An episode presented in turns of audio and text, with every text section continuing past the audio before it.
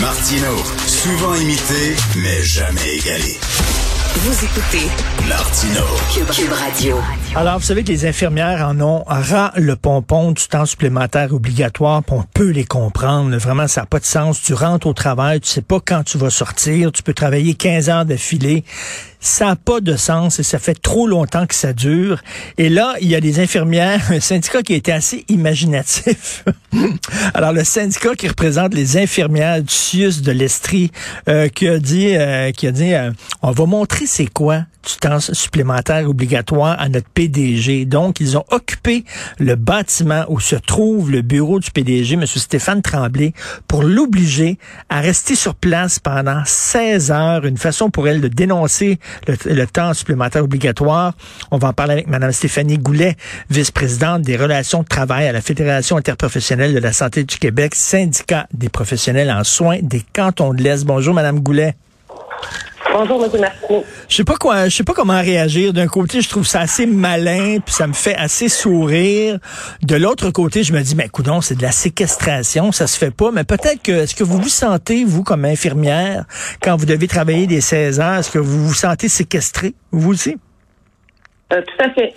Euh, pour nous, euh, de dire à nos membres, à la fin d'un corps de travail, souvent quelques minutes à peine là, avant la fin du corps de travail, ben, oublie ta famille, oublie ta vie personnelle, oublie tes enfants, tu restes sur les lieux du travail, puis c'est comme ça, semaine après semaine, mois après mois.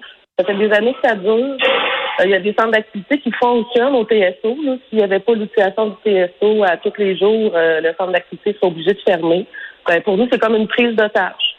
Ben c'est ça, mais en même temps, euh, les gens vont dire, ben on, on peut pas prendre en otage des gens comme ça. Je sais bien que c'est une, une, façon de contester, mais euh, est-ce que vous risquez euh, d'avoir fait ça, est-ce que vous risquez des, des, des mesures disciplinaires?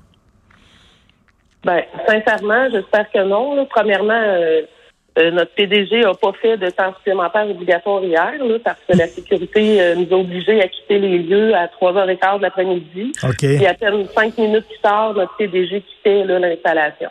Fait que euh, finalement, il n'a pas fait de temps supplémentaire obligatoire. Là.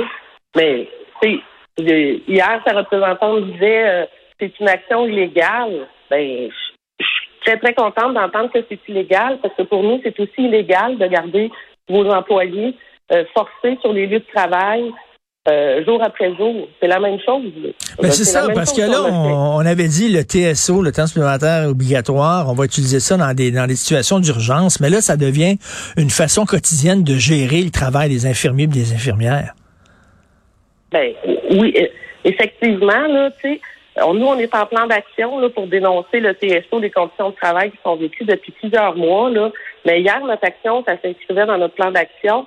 Mais on a eu, euh, via une demande d'accès à l'information, les chiffres sur le temps supplémentaire obligatoire, parce que quand on demande des chiffres à notre employeur, c'est toujours tout le temps supplémentaire mélangé avec le TSO.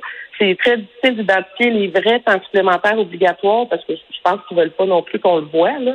Et, euh, via cette demande-là d'accès à l'information, là, ben, malgré qu'on entend là, dans les médias que oui, là, c'est un fléau CSO, puis que le gouvernement veut s'engager à le diminuer, puis qu'il euh, va euh, il va disparaître, c'est pas ça du tout qui se passe. Là. Dans les six derniers mois, dans nos installations, là, ben, les chiffres de TSO là, sont aussi élevés, sinon plus, que dans la dernière année complète. On voit une augmentation de l'utilisation du TSO tout le temps, tout le temps dans les dernières années. Puis là, on, connaît la réponse du gouvernement. On n'a pas le choix. On manque de travailleurs de la santé. Si on vous oblige pas à faire du temps supplémentaire obligatoire, on va péter aux frettes. Il va y avoir des bris, des, ruptures de service. Vous, vous en pensez quoi? Ben, euh, M. Martineau, parce que c'est déjà ça qui arrive. Hmm. Nous, on le dit, là, le TSO tue le réseau c'est un cercle vicieux. Euh, quand on oblige nos, euh, nos travailleuses à faire du TSO continuellement, semaine après semaine, mois après mois, ils finissent par quitter. Ils tombent au combat, là, sont épuisés. Ça détruit ta vie personnelle. Euh, tu deviens en détresse psychologique, en détresse physique. Tu es fatigué. Tu travailles dans des conditions qui sont vraiment lamentables. Tu es plus vigilante. Tu as peur de faire des erreurs. Tu fais des erreurs c'est pas c'est pas gagnant pour personne puis pour les patients non plus pas vrai qu'on donne des soins de qualité humain, Ben non. sécuritaire, après 14 heures, 15 heures de travail, là, quand tu as 4-5 pompes à perfusion à gérer autour de ton patient soins intensifs. C'est pas vrai, c'est Et ce qui est fâchant, Mme Goulet, c'est que, tu sais, quand, quand on voit là, dans les hôpitaux anglophones, il y en a, il me semble qu'il y en a moins de TSO, puis là, on nous dit, oui, mais là-bas, ils ont des quarts de travail de quatre jours, puis ils prennent trois jours de congé, puis ça fonctionne, puis ça dit... Puis là, on dit, ben, c'est pas la solution miracle, mais c'est une des solutions qu'on pourrait utiliser, puis on le fait pas. Pourquoi? tu sais? Ben, écoutez, nous, au siège de l'Estrichu, là, euh, on a euh, un entente pour avoir des horaires atypiques qui incluent les 12 heures, là, qui sont souvent nommés comme la solution miracle. là. Euh, mais pour faire des horaires de 12 heures, là, nous, chez nous, on peut en faire. là. Les volontaires, si, si euh, ça fonctionne avec le centre d'activité, là, ils peuvent le faire. Mais ça prend quand même un personnel suffisant pour que ça fonctionne avec les horaires atypiques et les horaires de 12 heures. Hmm. Si on n'a pas de personnel suffisant, ben, les horaires de 12 heures peuvent en- engendrer plus de TSO. C'est ce qui est arrivé dernièrement nous, à l'u- à l'urgence du CHU de l'Hôtel Dieu. On avait des horaires de 12 heures depuis déjà l'été passé. Puis l'employeur, il a mis fin lui-même pour les personnes qui étaient sur les 12 heures parce que euh, le constat, c'est que ça crée encore plus de TSO finalement. Il faut aussi avoir les facilités, M. Martineau. J'entends souvent qu'à Montréal, euh, il y a des hôpitaux avec des horaires de 12 heures, ça va bien. Ben, à Sherbrooke, là, trouver une garderie qui est ouverte 24 heures, là, ben, ça n'existe pas. Puis nos membres, ben, c'est 90% de femmes. Euh, beaucoup ont des enfants. Fait que pendant ton 12 heures que tu travailles, il faut que quelqu'un s'en occupe de tes enfants. Là. Puis Ah. des facilités, des garderies dans, dans nos hôpitaux, nous, là, on- euh, qui vont être ouvertes 24 heures, ça, n'existe pas. Fait qu'on n'a pas les facilités euh, dans les régions pour pouvoir faire ça. Là. Si t'as pas d'enfant, c'est correct. Si t'as un conjoint qui travaille pas, c'est correct. Ben, sinon, euh, Ben non, ça, ça, là, ça, ça n'a vraiment aucun sens. Puis tous ceux qui sont allés à l'hôpital, on le sait que nos infirmières ont du cœur au ventre. On est toujours extrêmement bien traités par les infirmiers, les infirmières au Québec. Donc, euh, il faut faire attention à vous. Il il je pense, je pense qu'il y a personne qui trouve que ça a de l'allure des, des, des horaires comme ça. Concrètement, là, mettons, donnez-moi un exemple. Une infirmière, c'est quoi le TSO là? Pendant une semaine, elle peut faire combien d'heures? Ben, nous, on a fait euh, de nombreuses sorties là, au niveau là, de toutes les centres d'activité mère-enfant au CIUS de l'Estrichu. Euh, puis en- si je prends l'unité de néonatologie là, euh, pour euh, les bébés grands prématurés, là, ben, les infirmières qui ont des postes là, en plus de le temps complet, doivent faire deux à trois TSO là, dans la même semaine. C'est des choses qu'on voit régulièrement. Là. Dans les centres d'hébergement, euh, souvent la personne, ça a un poste de soir, puis que la, la personne de nuit est malade, ben, on a déjà vu quatre TSO, euh, quatre jours de fil, là, en plus de son corps de travail. Ça n'a pas de C'est comme sens. C'est elle comme avait euh, travaillé euh, huit jours en quatre jours. là.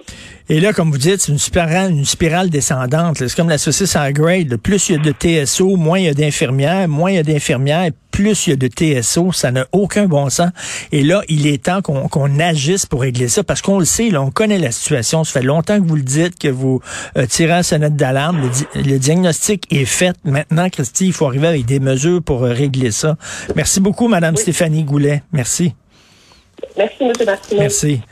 Tu rentres au travail, puis tu sais pas quand tu sors, puis tu peux être là pendant 15 heures, puis tu as des enfants, puis il faut que tu trouves la gardienne, puis tu es, fatigué, puis tu dois euh, soigner un paquet de gens sur ton étage. Ça n'a aucun sens, vraiment. Alors, merci à la formidable équipe euh, de l'émission. Merci beaucoup, euh, Maude Boutet. Merci, euh, Florence Lamoureux.